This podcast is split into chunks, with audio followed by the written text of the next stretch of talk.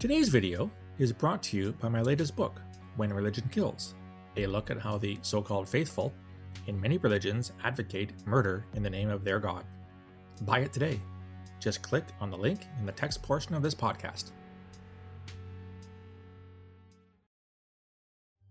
When it comes to counterterrorism, there's already a lot of sharing of information across many countries, and that is indeed a good thing. Hi, this is Phil Gurski, and you're listening to Quick Hits.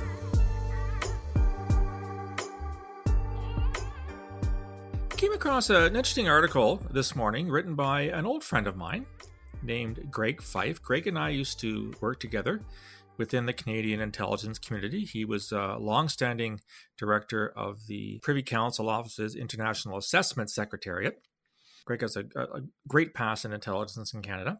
And he's written an article most recently in a website which is called the Center for International Policy Studies, which is part of the University of Ottawa, where I'm also a director of the Security Intelligence, Security Economics and Technology program within the Professional Development Institute, position I've held for the past year or so. And Greg uh, weighs in on this notion of the so called Five Eyes Alliance and how it needs to be expanded. For those who don't know, uh, Five Eyes is the name given to an alliance of uh, nations, Western nations, Anglophone nations, that have been sharing intelligence for the better part of 75 years. It consists of Australia, Canada, New Zealand, United Kingdom, and United States. And as noted, it has been an amazing club for collecting, processing, analyzing, and sharing intelligence since the waning days of the Second World War. I first became aware of the Five Eyes Alliance when I started my job with Communication Security Establishment, which is Canada's signals intelligence agency, way back in July of 1983. And I learned uh, quite quickly about the, the nature of this sharing relationship and the fact that as Canada, a rather, rather small partner when it comes to intelligence, we certainly benefited greatly from getting almost unfettered access to intelligence from our allies. Bottom line great club, great sharing, great benefits for the partners. And yet, when I read this piece by Greg this morning, and he talks about how maybe it's time to bring other allies into the alliance. My first reaction was, yeah, but we're, already doing that. Let me explain. When I joined CSIS, the Canadian Security Intelligence Service, on secondment from CSE in January of 2001. I just spent 17 and a half years at CSE and was ready for a change. An old friend of mine who used to be the CSIS liaison officer to CSE said, Why don't you come work for us for a while? And I said, Sure. I needed uh, a bit of fresh air.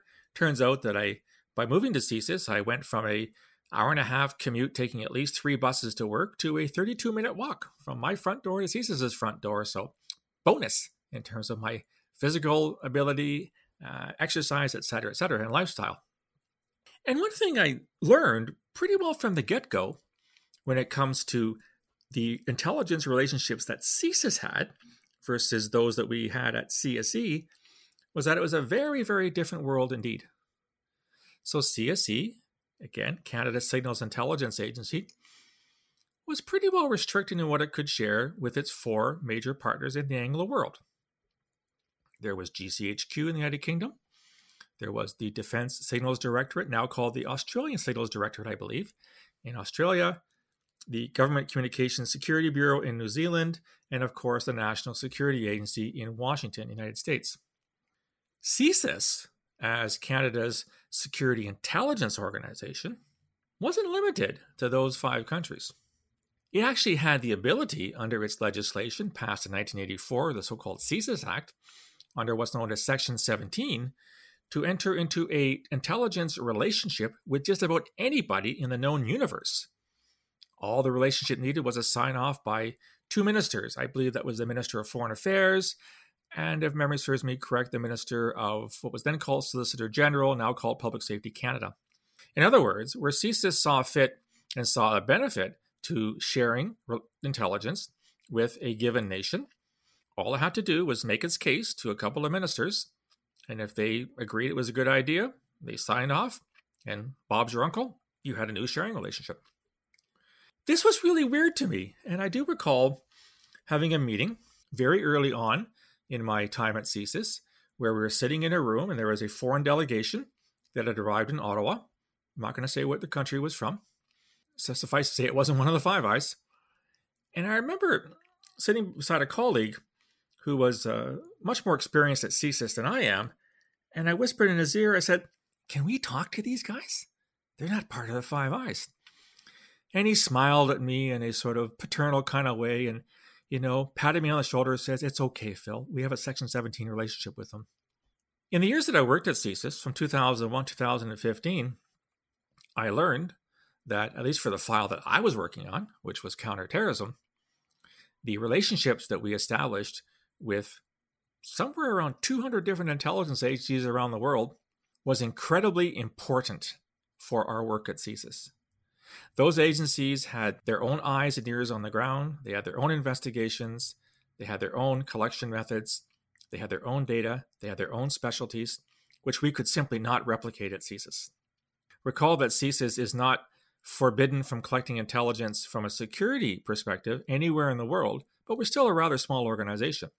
We therefore gained incredibly from having the ability to talk to and share and give and take information from intelligence services in many parts of the world where we were rather thin on the ground.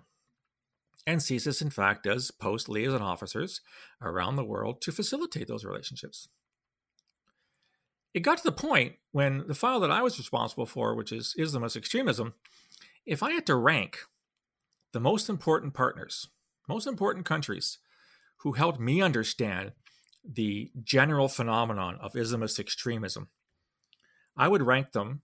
This is going back to the early, probably mid 2000s into the 2010s. I would rank them as my, my favorite partner for personal as well as professional reasons was the Dutch what's called the AIVD, the AIVD, which is their security intelligence service. They were masters at understanding Islamist extremism in the West. Other services with, with whom I shared a, a great relationship were the Danes, the PET, of course, the Brits, MI5, had a very solid understanding of Islamist extremism in the United Kingdom. The Australians were quite good. But there were other agencies throughout Europe and Middle East and Asia with whom I shared my views. They shared their views. I traveled there. They traveled here to Canada. We had great exchanges, great debates, and we all, I think, left better, better educated, better informed about the threats to our own country. I therefore knew that this world beyond the Five Eyes was the way to go. It was absolutely brilliant. So, and, so I don't want to push back against Greg's column. It's still a very good column, and I'll, and I'll send a, I'll put a link to it in this in the end of this podcast. Bottom line is is that when it comes to terrorism, more is better. Sharing information, sharing analysis, sharing collection, sharing do's and don'ts, sharing good things and bad things is is the optimal practice for those of us engaged in counterterrorism from an intelligence or law enforcement perspective. Again, we were very fortunate in Canada to be part of that Five Eyes Alliance in the waning days of the Second World War. But we're also very, very fortunate at the, at the Canadian Security Intelligence Service to have multiple relationships with counterpart agencies from the four corners of the earth. I certainly had a good time learning from my counterparts. I hope that they learned a little bit from me as well. That's the reality of intelligence sharing and counterterrorism in the 21st century. No one can do it on their own. You have to share, you have to get along. Anyhow, thought I'd just share some views on the, the nation of the, fi- nature of the Five Eyes Alliance and nature of intelligence sharing in Canada. What do you think? Should we be sharing with certain nations? There's lots of concerns about human rights practices in various parts of the world. Should there be restrictions? Should there be guidelines? Let me know what you think. You can reach me on email, borealisrisk at gmail.com, or on Twitter at borealissaves. You'll also find me on LinkedIn and on Facebook. If you like the content, like it more, go to my website, borealisrisk.com, hit the subscribe button, provide your email. You'll get a free daily digest of all the podcasts, all the blogs to your inbox. I'd love to hear your views on this. Drop me a line. I'll talk to you again soon.